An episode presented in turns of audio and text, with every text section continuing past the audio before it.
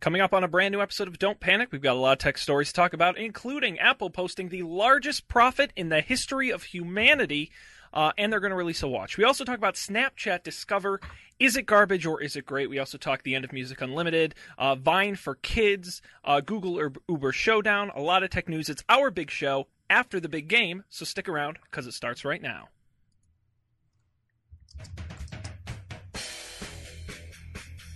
This is Don't Panic, episode number 81, recorded February 2nd, 2015, on Apple's Profits, Snapchat Discover, and Music Unlimited.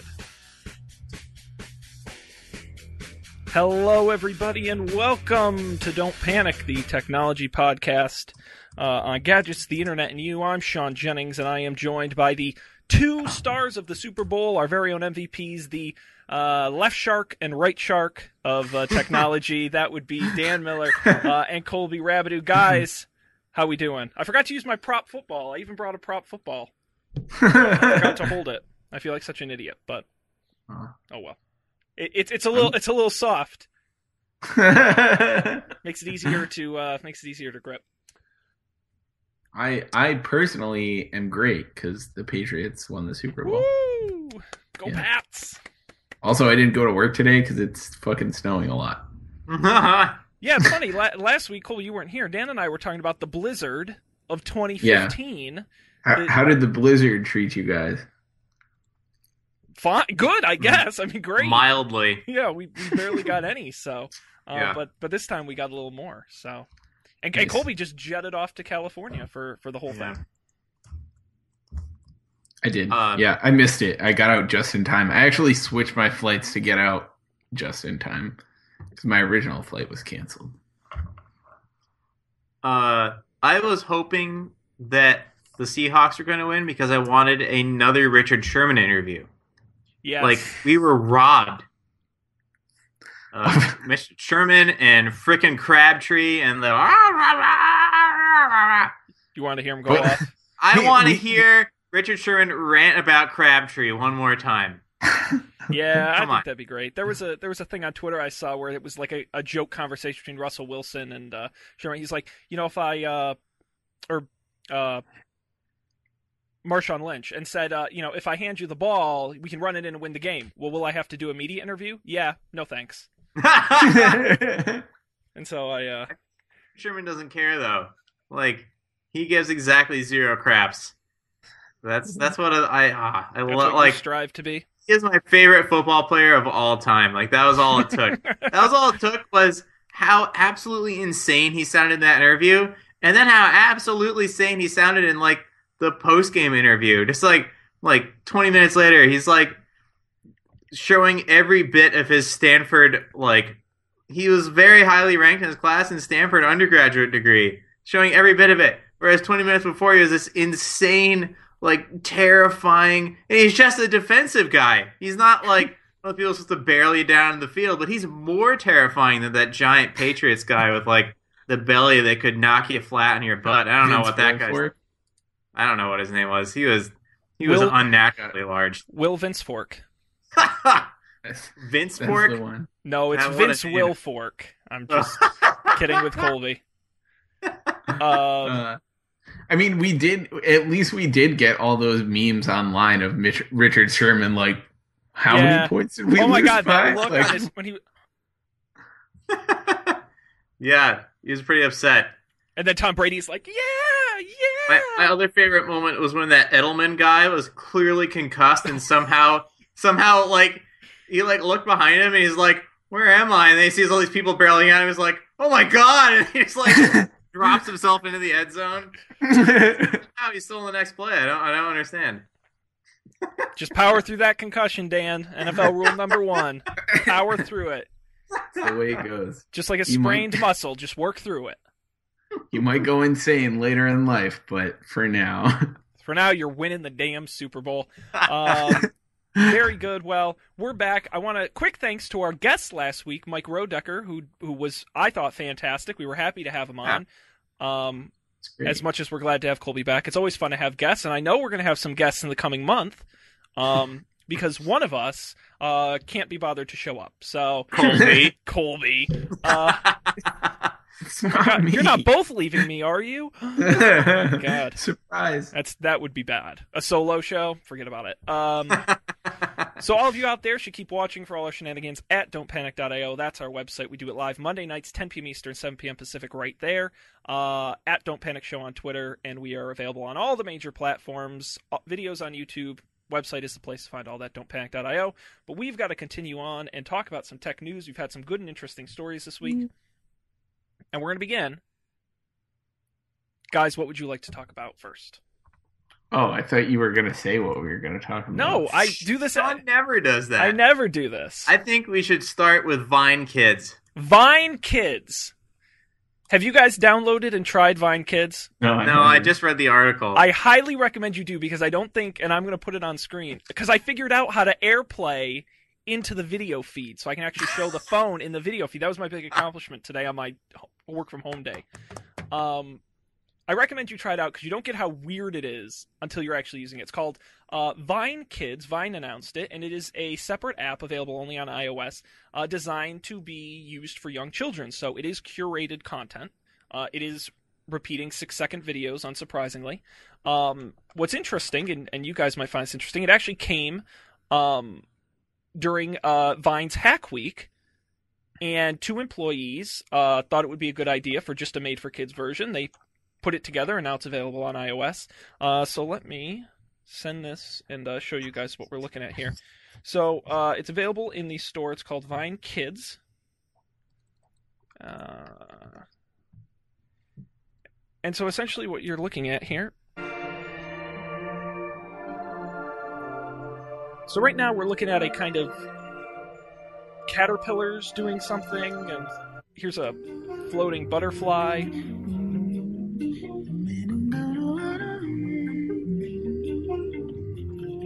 Do it for the vine. I'm already trying to do it. Do it for the vine. I'm already Some trying to Elmo do it. Do it for the vine. Oh, go. I love you. There's a I dog saying, "I love you." I love you. Elmo and that guy from the office. I love, love you. I love you too. I love you. a, a, a weird app, and it, and and I find it incredibly creepy to be completely honest. Um, mainly just because it's like the most weird, unusual sort of nonsense content I've ever seen, and that no, honestly, like I feel like a kid watching this has to be such a zombie at this point that they just don't care what they're watching. This is what this is what kids do on YouTube already. Though they just watch YouTube all day long But and least- surf between the recommend. Like it is. Oh, here's like the tiles of things I should watch next. Like click, click, click. but I feel like it's not nearly as mindless as this. Like six seconds It's of a butterfly flying around. I don't know. Maybe maybe it's a. Well, I I was curious when I read this. What what is their thinking of kids? Like kids is a very large demographic. You never make something for all kids because kids is like zero to twelve. Yeah. Like what kids are they talking about? If they're talking like two to four year olds, then I think this is a great app. If it's anything older than that, then yeah, I think it's too simple. Um, they haven't specifically said the age range they're shooting for. I agree, Dan. I do think that sort of two to four year old is probably their target. Um, but I just think maybe it's just the early version of the content. But I mean, we've talked about this on the show before. This idea of putting devices in front of your children, um, and I'm, I'm like, if this is what I'm going to put in front of my kid, like that's at least a game is stimulating and making them think. This is just kind of weird and mindless. No. I mean, you can tell me I'm wrong.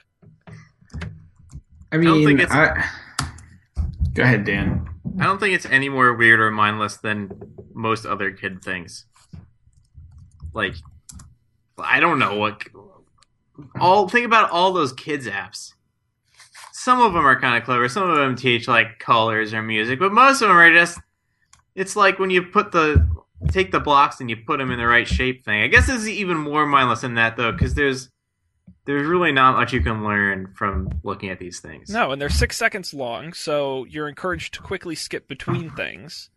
Well, what's the difference between honestly six seconds of nonsense and twenty minutes of nonsense and like a, a Sesame Street or whatever? Yeah, but at least it holds your difference? attention, right? I mean, it's it's not constantly bouncing you from one thing to another. There's no continuity. I I mean, I'm not a child development expert, but well, mean- you're not. but believe it or not, I know shit about kids. But uh, I I, got a whole degree in that. I, I I know we should have had we have a a friend of the show who's been on the show who is a teacher uh, of young children. Uh, we probably should have had her on if I'd known this. but I will say, I just I don't. There's just something about this using this. I just feel bad using it. Maybe I'm not the target.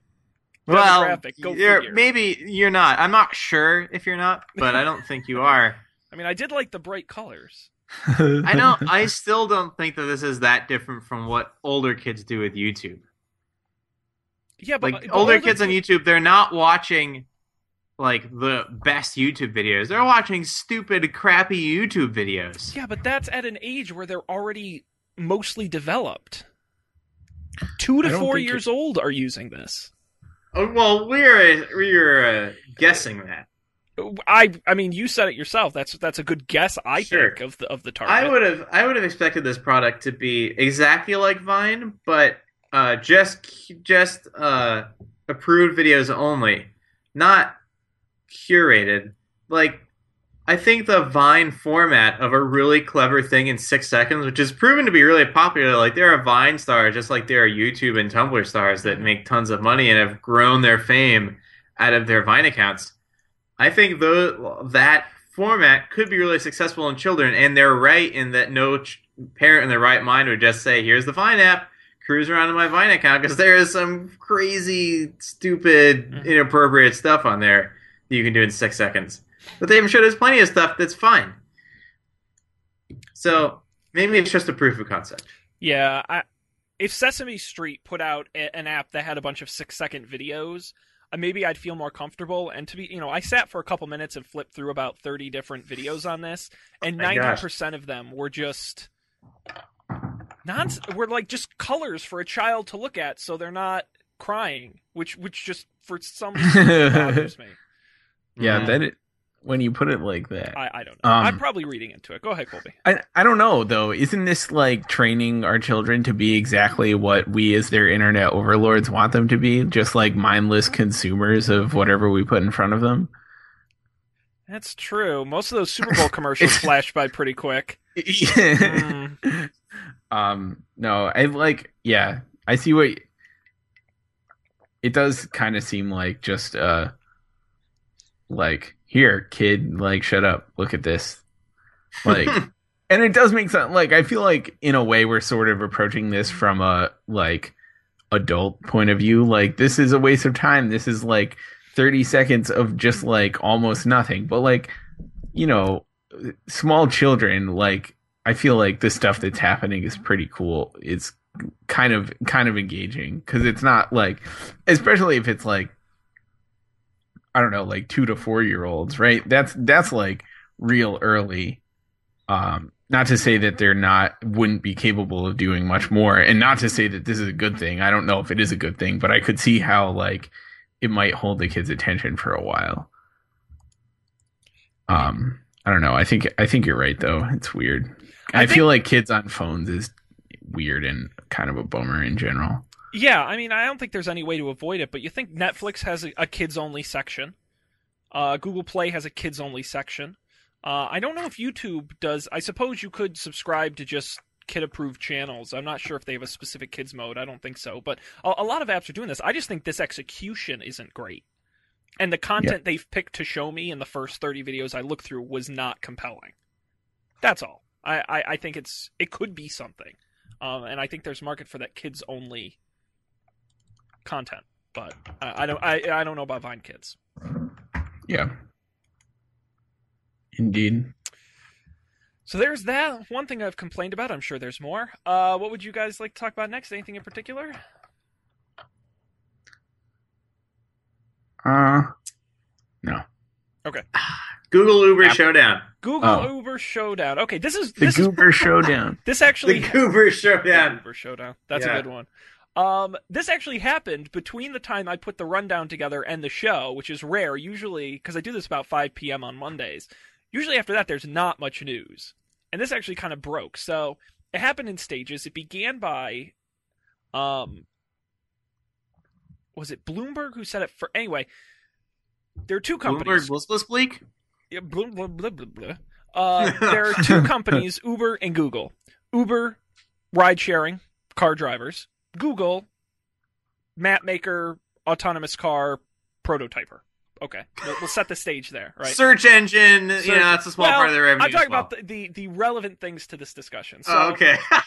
um, uh, many years ago, when Uber was getting started, Google Ventures actually invested about $300 million in Uber, and then in a later round invested even more. So Google actually owns a piece of Uber, important to remember. So right around the same time today, Google announced, well, Google didn't announce, the information reported that Google was considering turning its self-driving cars into self-driving taxis, or before that, creating a ride-sharing app using their map technology to hook up drivers with potential rides. Now, it's speculation, but good sources say it's entirely possible. this fascinated people because Google owns a piece of Uber, a company that does exactly that. So why weren't they doing it with Uber?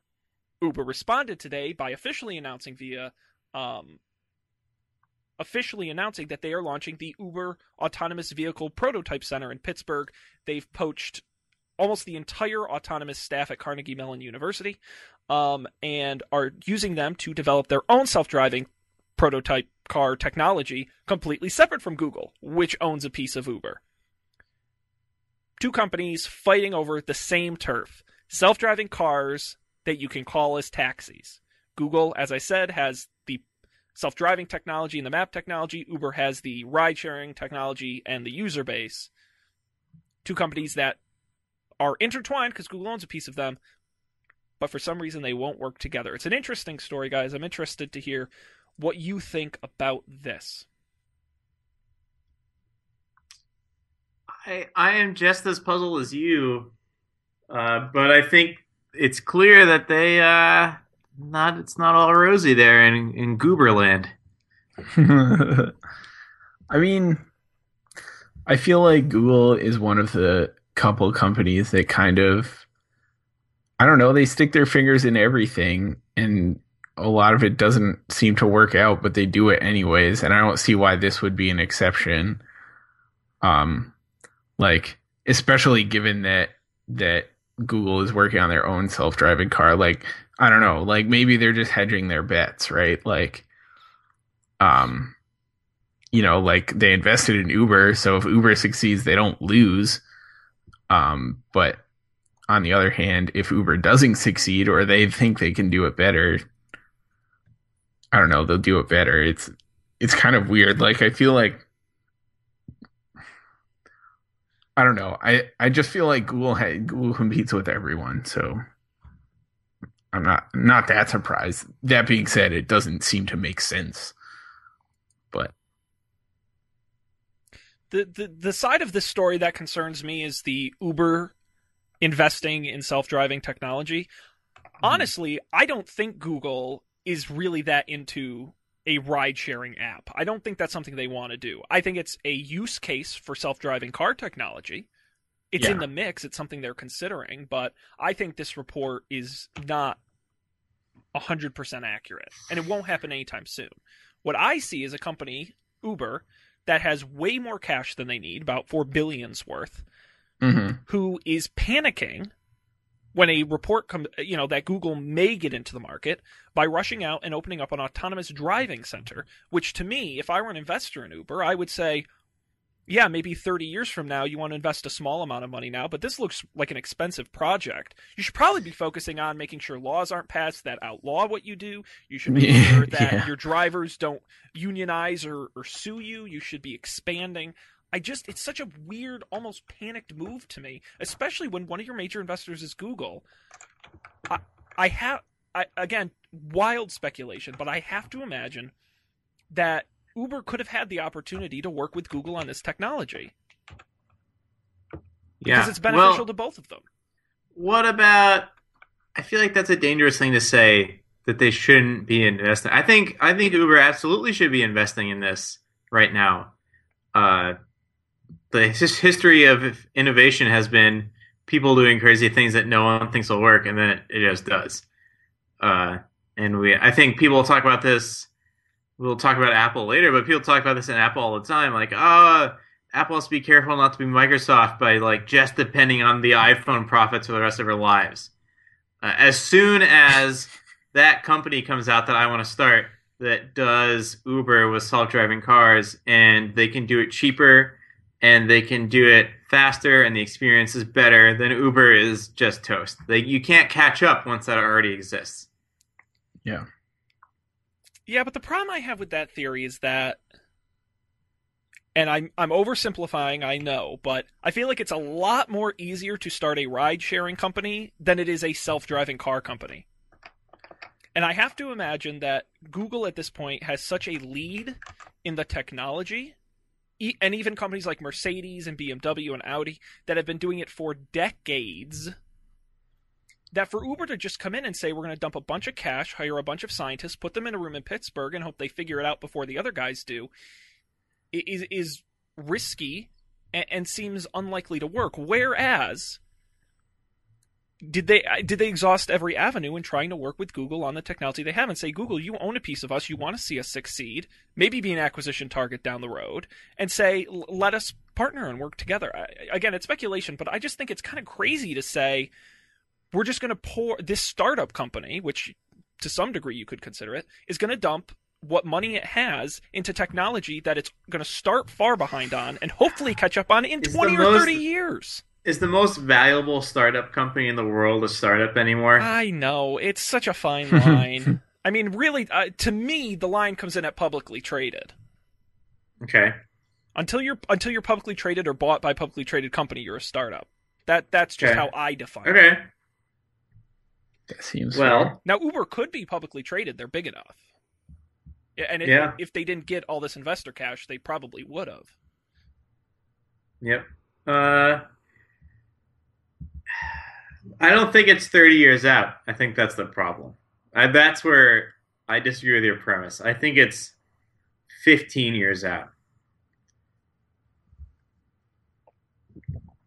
That's And true. like we read that in that article, this CEO of Uber, who I have not read a positive news story about ever, uh, and the fact that his Twitter profile picture is a Washington on a dollar bill picture is also not encouraging.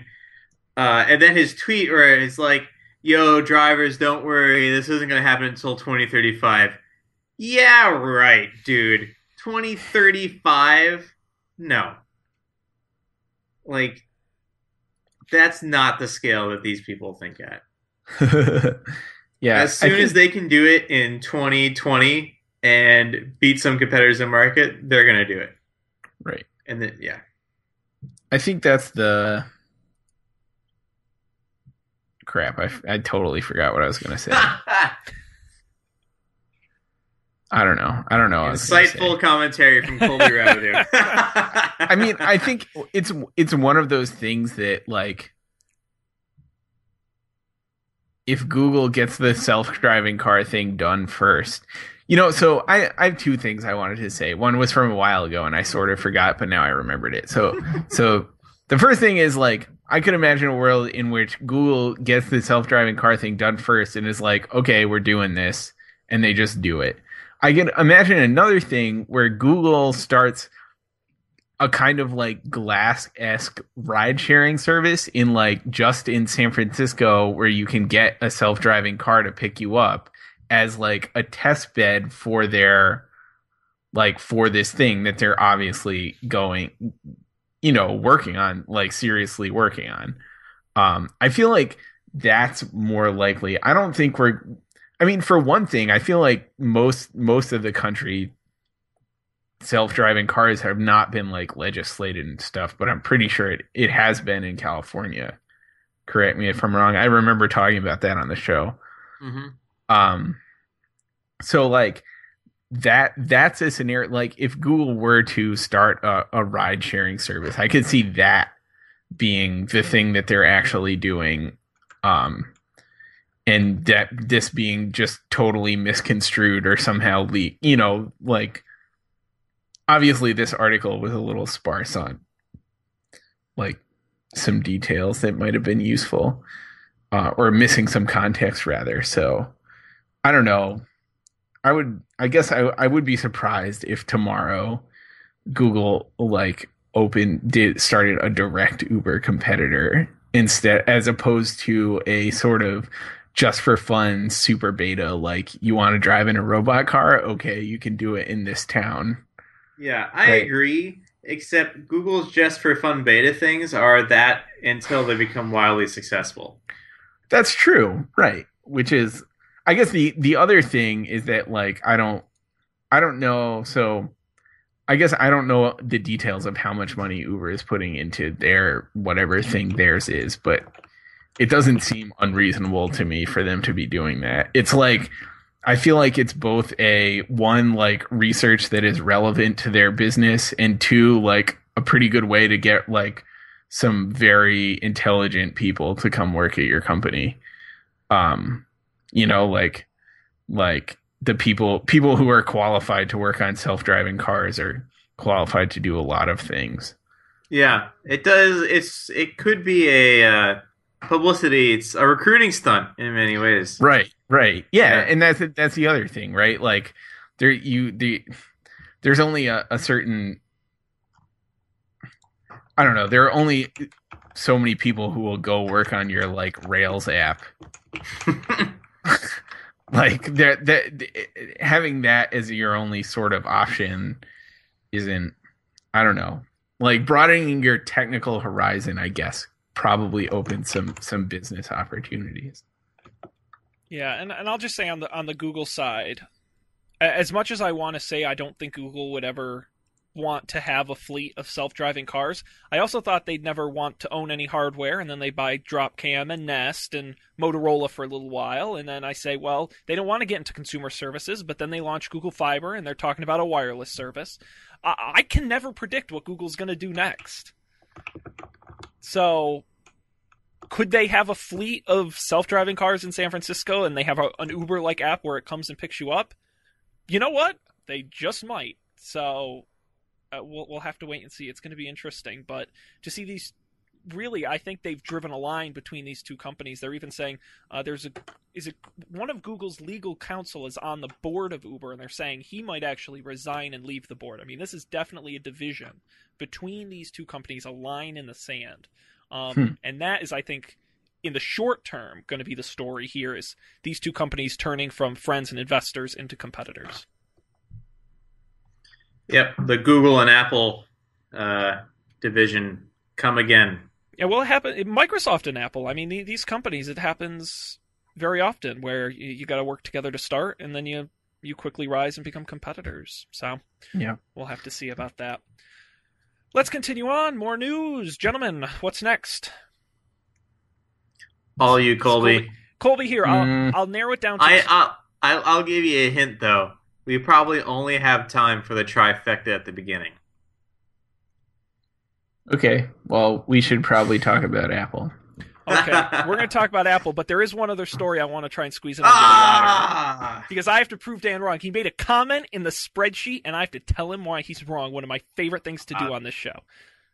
But before we get to that, how about, gentlemen, what would you do with $18 billion? Hmm. I don't even know. You could buy Uber and probably Tesla and SpaceX and a lot of other companies. I don't know. I would. I would. Uh, I would get a house, and uh, you know what I would get, Sean? You know what the first thing I would get is What? a 5K iMac. That would be my Bam! first. you get a room full of purchase. them. I Dan, I want to see you wire them all together and make a giant monitor. You know, like a wall monitor of them, all powered by by a tower of Mac Pros. That would be cool, but I only need one. I don't even need one. I only want one. There you go. Fair enough. Well, Dan, I'll tell you, you may not have $18 billion, but Apple sure does. They announced their uh, first quarter results, and uh, they made the highest profit ever recorded by a corporation in history in a single quarter $18 billion profit on about $75 billion in revenue. Now, I'm going to throw a bunch of numbers at you guys, so prepare yourself. Go for it. in that one quarter, one quarter, one quarter of the year, Apple sold 75 million iPhones, 21 million iPads, and about 5.5 million Macs. Um, I will point out one of the reasons they say the profit is so high is because the price of the average sale of an iPhone went up about $85, which is a huge jump quarter over quarter. They're partially attributing that to something we talked about on the show, eliminating the 32 gigabyte line. Convincing people to pay the extra $100 for the upgrade because it seems like a better value, even though Also, the six plus though and the 6 Plus offering a different line of iPhone. Again, getting people more to expensive. pay more. Um, let's see. Uh, I will say uh, Macs as well. Uh, well above the same, uh, almost a million more than they sold in the same quarter last year. Um, and of course, a big thing we'll be talking about is Apple sales in China, which accounted for 16 billion of that revenue, 157% higher than it was in the previous quarter. That is quarter over quarter growth more than double and a half, if that's a phrase that makes sense. Um, they made 410 million dollars on iPods, less than 1% of their total revenue. wow. Um, and Apple sells roughly 36,000 iPhones every single second. Thirty-six thousand. Thousand every second on this earth. Wow. And next, That's uh, crazy. That's absolutely. Now, of course, you have to remember that includes some holidays. It includes the launch of a new phone, so we probably won't see a record this high next quarter. But it's still crazy impressive to think that Apple posted such an absurd sales figure. Yeah, it's. I saw some really good ones. Some that you didn't mention, like comparing, just like how, how if 36 iPhones every second, at and how, what's the profit on each of those? Uh, the profit per phone, uh, I don't think has been broken out. I know the average sale price was six hundred and eighty-seven dollars. All right, so yeah, uh, that's twenty five thousand dollars a second. Uh, Yeah. yeah. It's it's absurd. If if twenty percent of that is profit, which I think is conservative, Yeah, I mean, Uh, I, yeah, I that's think five grand a second in the bank. it's a lot of iPhones. Yeah. Literally a river of money. It is. They have something like uh, they're nearing two hundred billion dollars in savings, just money they have. two hundred billion dollars. You can buy a country for that, and a good. Maybe they one. should. I mean, like, a you know, good country. Nicolas Cage can go buy an island, but Apple I can buy like that- I think the if Apple were to own a country, they it would be what Singapore basically already is. yeah. You can't spit gum out on the streets. You have to do exactly what what you're told, but it's all because it's good. It's all for the betterment of the country. It'll be nice. Uh, yeah. Mm. Well, and in addition to that, it is believed by analysts that this is the first quarter that Samsung has beaten. Uh, Apple has beaten Samsung to become the world's largest smartphone vendor. There's a nice chart I'm going to put up on the screen here for you, those of you playing along at home. Uh, that blue line is Samsung has led since 2012 uh, in the growth of phones. Apple, uh, interestingly enough, kind of staying steady with slight growth, and then this quarter put them with a massive jump into beating Samsung. The majority of that driven by sales in China Mm. and in Asia throughout Samsung's home turf. So Right. I will say though, this is I I'm I'm curious to see like how this continues through the rest of the year because like looking looking at this chart right like Apple's Apple's sales are pretty spiky and I assume that coincides with like the launch of the new the new iPhones every year. Um Mhm. so like if that like same general trend like yes obviously this this jump has been huge in comparison to what it was before but like if this trend continues like the I think the like kind of I don't I don't know I forget all my my data science words like the the average like the moving average over time Apple is still probably selling less phones than Samsung but yeah that's So you it's pretty think basically you think next quarter Samsung will sell more phones again? Yeah, I think I think Sam. I mean, I guess you you could also argue like Samsung's trending down, but like if if the last what since 2011, if the last three three years, four years are any Yeah. indication, Apple's sales are not going to be as good the next three quarters as they were right now. No, but they don't have to be anywhere near as good as they were this quarter to still beat Samsung, right? They just Uh, have to be like kind of good compared to this quarter. The real question is, will Samsung continue to fall? Because you look at this chart, Samsung has actually, for the first time over over the past year, uh, dropped in sales, and it's they actually had a pretty rough uh, earnings announcement because all these companies just had their big earning announcements. That's why we're talking about this. Um, but they had a pretty rough quarter, to be completely honest. And March first, it's believed they're going to announce the S6. I think that's really where we're going to see the make or break. Um, when results come out in Q3 and Q4 by the time it's been on sale for a little while. Um, are they going to sell a lot of them? And if they don't, that's Yeah, That's I wonder how much of this is the six plus too, because they Colby they could be Apple could be exposing themselves to an entire market of people who would have never purchased an iPhone before. Yeah, that's true. I mean, I think I think I think you're And right. They certainly haven't saturated the market of people who used to never consider an iPhone and now are considering it because their contracts aren't up yet, and they a lot of them they will Yeah. be coming up in the next year. I yeah, I think that's a that's a that might be a fair point. Like I feel like there were historically let me think about this for a sec. So I think there aren't very many people in the world who wouldn't consider an iPhone simply on principle.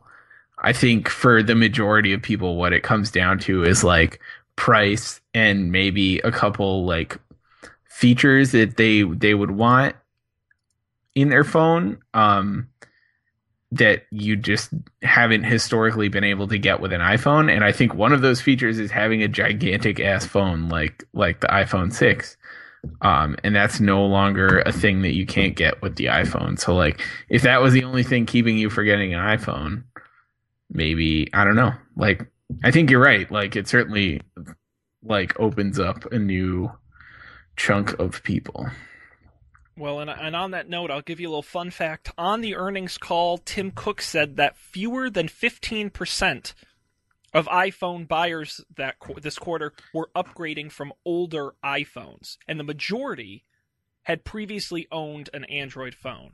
He did not say what percentage, but he said fewer than 15% were upgrading, which means the remaining 85% were either buying a smartphone for the first time or coming from another platform.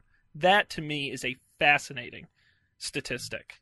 Yeah, that's not what I would have expected at all. No, which which tells me two things. One, the following quarter could be just as good if they pick up a lot more older iPhones upgrading. Mhm. Mhm. Um, and I'd be curious to see if Google says if any iPhone users are switching to Android. But um, again, these things come in cycles with contracts, so it's interesting to see um, what'll happen. But it, it's an interesting number to say the least. yeah indeed On that same earnings call, Tim Cook doing a bit of a victory lap for his blockbuster quarter, uh, let a little piece of information slide. Uh, He was asked about the Apple Watch, uh, and he said, "quote We're making great progress in the development of it." Uh, end quote, and that he's seeing incredible innovation. Um, he said, "I'm looking for the direct quote because I want to make sure I say it right." Um, I don't have the quote. He said April. He said April. It's coming out in April. Um, somehow that's early 2015. Okay, I don't make the rules. Um, Apple, as the as the largest corporation in the world, they can they can change time however they want. well, that's what's funny is he actually took the time to explain the theory in that Apple separates the year into three four months window as far as early, middle, late release. So when he says early, technically, right I mean, he actually explained it, which I think is really funny. Um, we did not hear anything more other than the April date. I still expect there to be an event before the launch. There's no way they can uh, just put this in their stores, right? Am I wrong? Mm, Um. Well, there's going to be there's going to be the March, the March event. There's there's one I of those like every they'll year, definitely right? talk about it there Um, too. No, they do. They don't always do a march. They do it sometimes. I don't think that's a consistent date for them. I could be wrong. Yeah, you might be right. That was definitely when the first iPhone was announced, or iPad rather, and the first iPhone, I think, actually. Um, yeah, the the thing was, um, it used to be the iPad event Right. over and over, and then what they did was they switched it, and then it became the Mac event, and then they just moved them all to the fall. Uh, so in uh, let's see. Are, are you looking it up too? I am. thing. Yeah, no, it's not there. There was no March one in 2013. iPad 2 was in March. iPad 3 was in March. Um and I think those are the only March events. All the rest have been in June for WWDC, in the fall, or back when they had Macworld Expo. In January was when they announced the original iPhone. Yeah. So uh, it would be unusual, but then again, they have more products now, so it's I don't think that's surprising that they would. I I wouldn't be surprised if they did not have an event for it. Cuz they've already they already had it, really. What are they going to show? Apps. They have. To, we've talked about this. They have to prove the use case, and all they really What, show. but what about the media campaign where they they get their high quality ads out there on all your TV shows and everything, but Apple, all the tech news sites? but Apple knows the best. It's free press. I mean, they don't pay a dime for those events, and they get so they get a week of media coverage off of one. I guess. I wonder though how much real people do real people care about the Apple event? Like not your friends who are kind of into tech, but See, Uh, I mean, I feel like local news, like they always talk about the Apple of True. like Apple announcements The and they're definitely going to talk about when the i the i the iWatch go whatever they call it, the Apple Watch goes on sale. There's going to be people waiting outside the store again. They're already going to get the local news cycle on that. Yeah, but then Yeah. they, they won't have the clips of the event to show, right? That's what Apple They wants. already have an event for clips they can show. Not good. I don't know, Dan. I think you're, I think they could. I think they could, but they They won't. could. They could. They won't. I think it would be I, a missed say I'm sixty percent sure that they won't. Name a single major product they've ever released without an event. The Mac Pro, the iPhone, No, the the iPhone. Mac Pro, the, the, the Mac iPhone Pro, the Mac. Pro, and the iPhone. They both had their their just like the Apple Watch, both had their things, but there was months and months before they're available to purchase. But I feel like the Apple Watch was more of a preview in the fall than it was an actual. So was the Mac Pro. We we didn't even learn the prices. Same thing with the Mac Pro, I think. Mac Pro's not a consumer product, though. All right. he's not wrong. I, I don't. Thank you, Colby. Finally, thank you. um, no, I, listen. I don't want to be Mr. Argumentative, and, and, and we'll know the answer in another month. But um, I don't know. it will be interesting to see. Oh. Yeah. I'll say I don't know if they're going to have an event, but I would like them to have an event because I enjoy Apple Media events. It's a, it's a tradition in my life, so I'm gonna say that it's gonna happen because that's what I want. If they do have an event, I'm pretty sure it will be in honor of my return from Europe. I just I don't know why, but I just get this feeling. Or they'll or they'll just wait till you're out of the country to do it. Be like, oh, Dan's gone. Let's let's talk about the watch. would would be be pretty smart. funny. Um, we have enough time to talk about the story I want to talk about. I let you guys do your picks, but I want to talk about Snapchat Discover because I really like it. Oh, Oh, come on, giving me faces. You like that, but you don't wa- like Vine Kids. It's the same thing. It it's The same thing with more ads. It okay.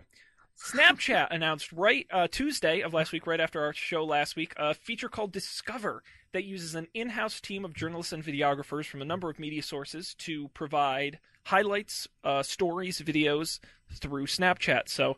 Uh, early media partners include ESPN, Vice, CNN, Comedy Central, Food Network, and a number of others. Uh, it is ad supported, so some of the media has ads in it. Um, but it's interesting. This differs from maybe other media projects in that it is a custom team inside of Snapchat making the content, formatting it for Snapchat, um, and delivering it to you through their app. Um, 11 different partners at launch, and they're saying they will rotate in and out. Um, and Yeah. Uh, also, in that same update, uh, they tweaked the sort of layout of how Snapchat works. Um, they also included a new QR code type feature where you can scan a person's phone and that will make you follow them on Snapchat. They also, what else? Um, I think. I think those are most of the major new features uh, in this particular update. Um, and so I will now airplay a small sample of what you can get through Snapchat Discover, although you can go download the app yourself, of course, um, and give it a shot. Me do this and this. So here's an example, uh, and I will just pull up ESPN as sort of a uh, benchmark. And so it's got this little animation going. Help if I put it on the screen. You know, for the Super Bowl, and then I just use my finger and just swipe up, and it shows it's it's very image heavy, very image rich, and you can see all the different pictures from the Super Bowl here, and uh, the Patriots winning, of course. Uh, and then I just swipe left to the When I next was a kid story. growing up in San Mateo, Joe Montana and Steve Young were my idols. So And, they- so uh, they can't play, uh, never, you know, playing as audio long as I clips played and had the along with success and pictures. things like that. I think the formatting's actually kind of dynamic and neat um, with, with the different animations and the different graphics, and of course ads for terrible hundred movies. Hundred thousand out of a hundred thousand times when you have a timeout. and then you just swipe through and you show highlights as well and then when you when you get through all of them you're done and you go back and then it updates every day um, with content media partners so uh, dan why don't Mhm. you like snapchat discover Why would I ever want to watch that? because it's an interesting and unique formatted way to get stories you might not have otherwise seen is that a fair answer I think I think the I answer want- is that's that's what people do when they're bored. Like it's something you can do for three minutes when you're bored. You might But not want to do I it. I have an unending, uh, like, plethora of things I could do for three minutes on board. I've got Instagram and Facebook and Twitter and Pinterest, none of which are, like, the, uh, it feels like when I look at this product, I just feel like the only thing I'm watching is an ad. Like, I'm clicking on a brand. well I don't want I don't want to I don't give a crap what any brand has to say. Practically ever. I would never opt in to hearing what they have to say. espn isn't talking about espn espn is talking about sports it's a news organization I I guess. I I don't mean, know. it's no different That's- than going to ESPN.com and reading a news story or watching it on your TV on ESPN networks. Okay, then yeah, that that makes sense. It's interesting that I would be so predisposed against it. Because what was that other dumb thing they had where you like in your like Snapchat friends list you'd randomly get like, oh, it's like the Heisman Trophy Yeah. Awards. Go watch. But I keep my thumb on it and watch the thing live for like twenty seconds. What the? I, no, I don't Yeah. want to do that. Yeah, the event stories, and they still do those. Uh, actually, I have one for uh, Groundhog Day in here as well uh, that you can watch, and I have no idea what it is. Actually, I'll put it up on uh, on screen here so you can watch it while we're talking. But um, what I, I, Dan, I agree. There is a ton of content out there. We are flooded every day with different contents. Yeah. What I like about this is I feel like they did it right. It, it, the animations and the video and the graphic are very strong. Each kind of media partner looks totally different from the other ones. The content I it- find is actually very well curated. Comedy Central is a great example because they show clips from stand up, clips from their shows, uh, things I haven't seen before, shows I don't normally watch, but they pull clips. Um, I just feel like it's a really well polished product. And and another reason why I say I'm a fan of Snapchat is because anytime they roll out a feature, I never feel it's half baked. And that's what I've been impressed with. I feel like they've taken a lot of time with this and it really feels that way.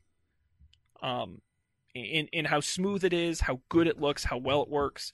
Um it, it's interesting. Yeah, I mean, I will, I, I will, I will concede that it's like it does seem to be nicely like laid out and and I mean, I don't know. I haven't really read any of the content, but it looks nice and it feels nice. The format is kind of cool. Um, but I don't know. It's not something I'm personally interested in. It feels very much like a magazine. It's like it seems almost like the the dream of like interactive magazines. Not that this is the dream. I, I don't think that that's quite the dream, but I think it's much nicer than like the magazines you download into like newsstand from from the app store. hmm Um, so I mean, it's kind of cool in that respect. I I think it might be cooler if it wasn't like buried in Snapchat. Like this seems like a separate thing to me. Um, but then again, this is also like obviously like V1. Yeah. So I don't think they have the face.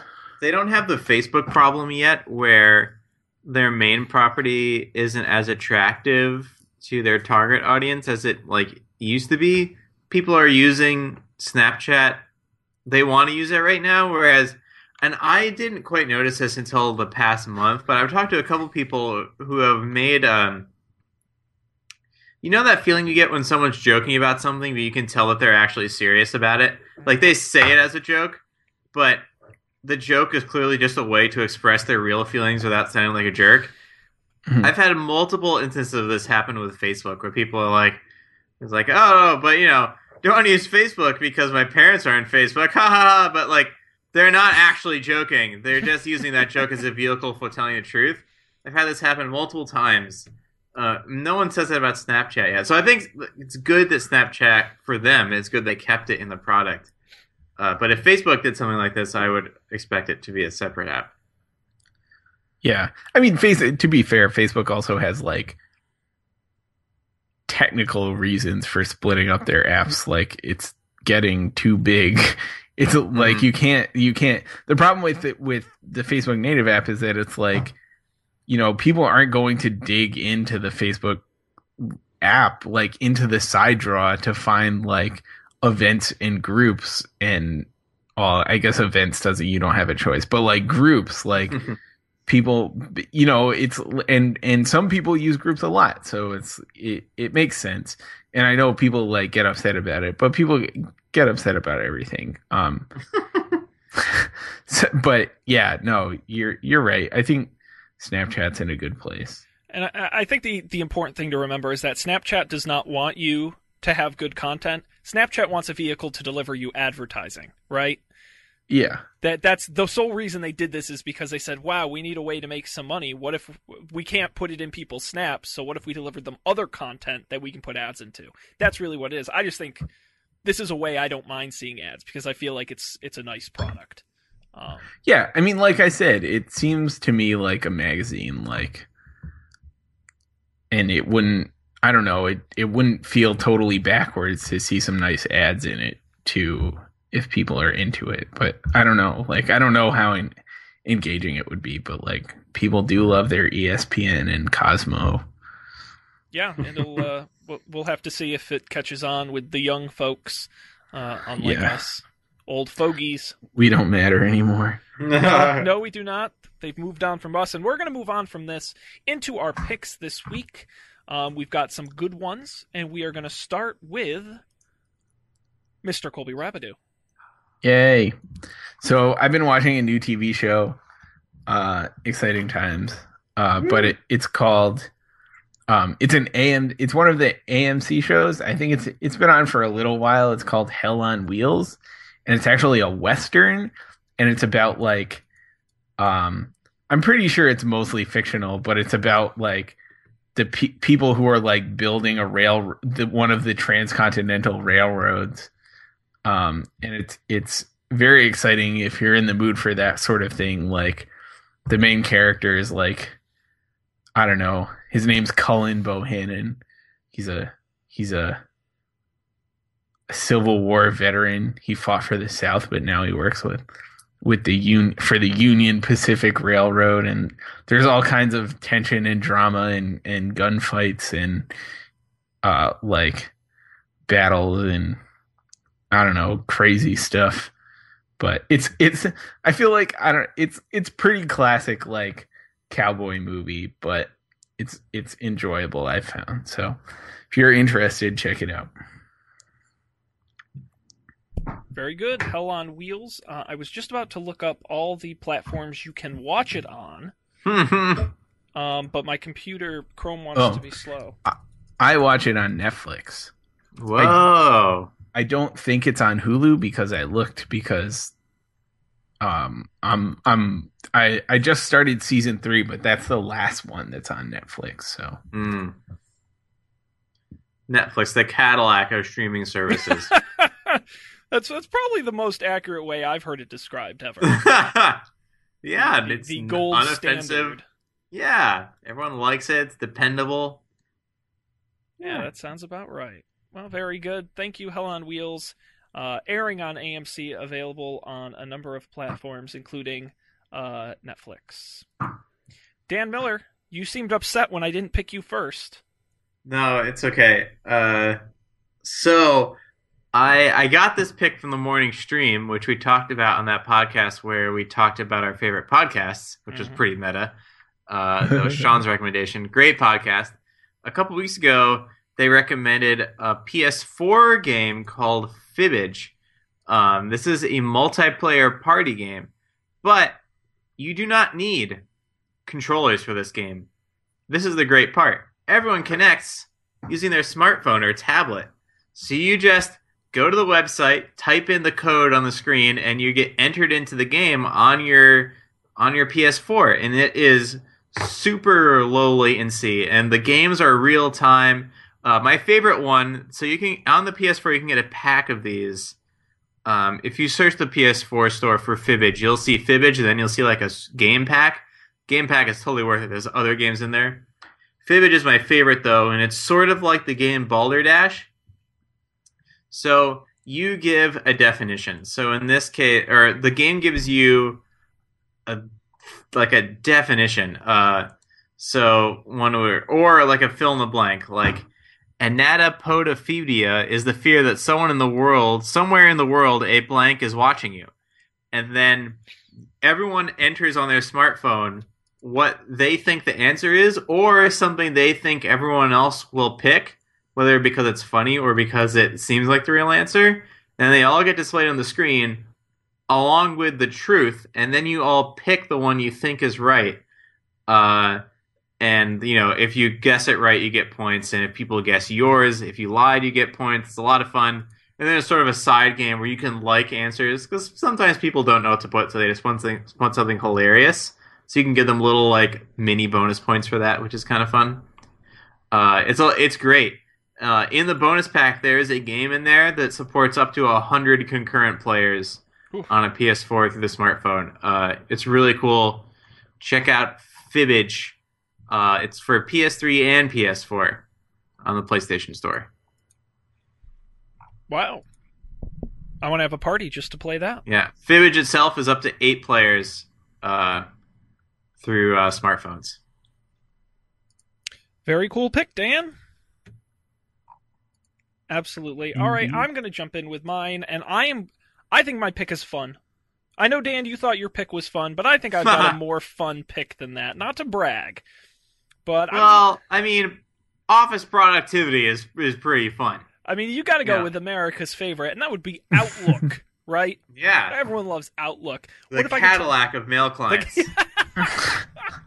That's- I'm going to use that one at work tomorrow, Dan. I promise I'll credit you. The Cadillac of email clients. Well, good news, America, because it is coming to your smart device. Uh, Microsoft uh, acquired a company called Acompli. Have you guys ever used them? No, Nope. They made an email client before. Microsoft uh, bought them and branded Outlook for iPhone. Um, also available for iOS. And I'm going to use my uh, yes, that's what I meant to say. Thank you, Dan. Someone's paying attention. Uh, and we will go to the AirPlay here. So I've got my icon right here, Outlook.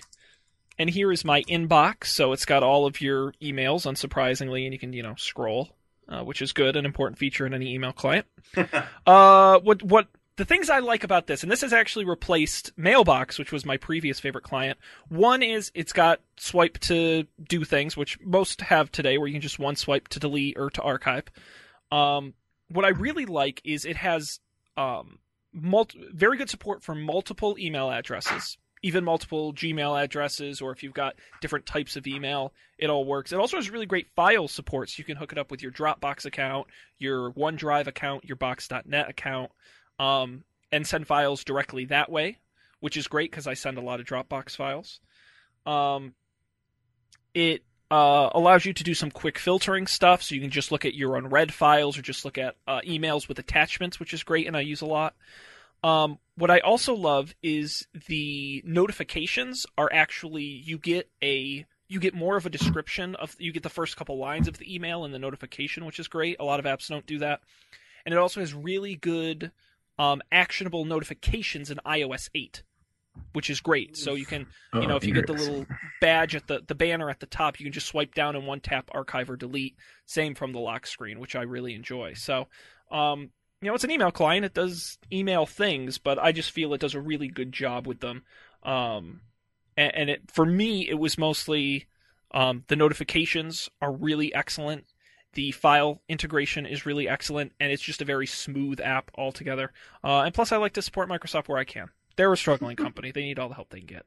Um, Yeah. So They're my- really struggling. they're- it's tough for those guys, but you know what? They're going to make it. I believe in them. So um, that is my pick. Outlook for iPhone. It is free on the Apple App Store. Um, available for iPhone and iPad, and I believe for Android. Uh, if it's not, I know they've definitely said that it will be available at some point in the future. So that is my pick. I'm gonna try it. Yeah, I'm that's interested- I've been so- using it for a couple days. It's it's really good. Oh, cool. Yeah, I actually like. uh I've been using Mailbox for my work Gmail, and I like. I like Mailbox, but it is really buggy. Th- yeah, like, this all the replaced uh, the Gmail app for my work email.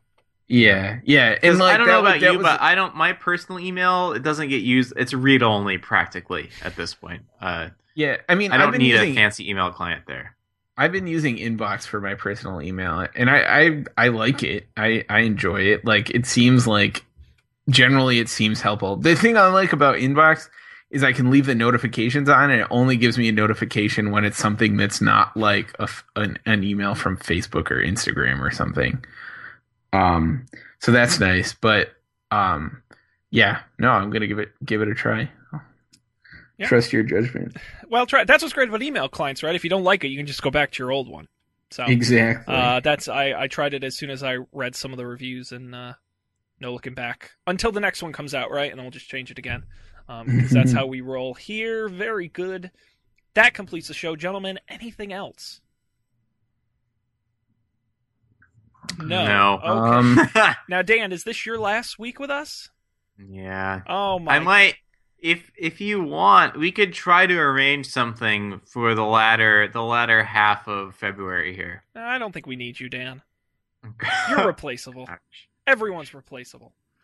Uh, no, I'm just kidding. Who knows? Dan could make an appearance, but I do want to let everyone out there know uh, it will be Colby and me for a couple weeks, and hopefully we'll have some guests on. Colby and I we're going to talk and maybe figure out some people, uh, rotate them out. It's going to be an exciting month. We've got announcements from uh, Samsung uh, coming up in a couple weeks. Uh, I think HTC is going to be Mobile World Congress is coming up, so we're going to have a ton of announcements there. Um, and we will continue to cover all the tech news right here. Don'tPanic.io is our website. Go there. All of the links in this beautifully designed website by these two great programmers I know. I forget their names. I wish I could give them credit, but I can't. Um, links to all the past episodes, audio, video, uh, all the sites that host us, all the social media that we use. It's all there. Uh, so I recommend you check that out. With that being said, uh, I do want to give a quick plug to uh, the Goldilocks Zone, the other show on the network uh, that me and uh, Matt Mariani do, talking um, Gotta add that to my overcast right all now. kinds of. It's not very good. I wouldn't. Uh, no, I'm just kidding. it is very good. And our first episode is published. It's live. It's on the site. You can go there, GoldilocksShow.com. All the links are there to subscribe, to watch, to listen.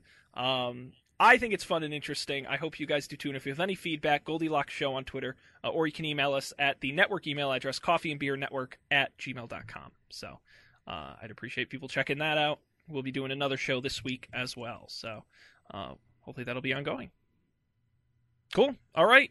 Well, on behalf of Colby and Dan, I am Sean, and I wish everyone out there a, a fine good night. We'll see you guys next week for another episode of Don't Panic. Good night. Later.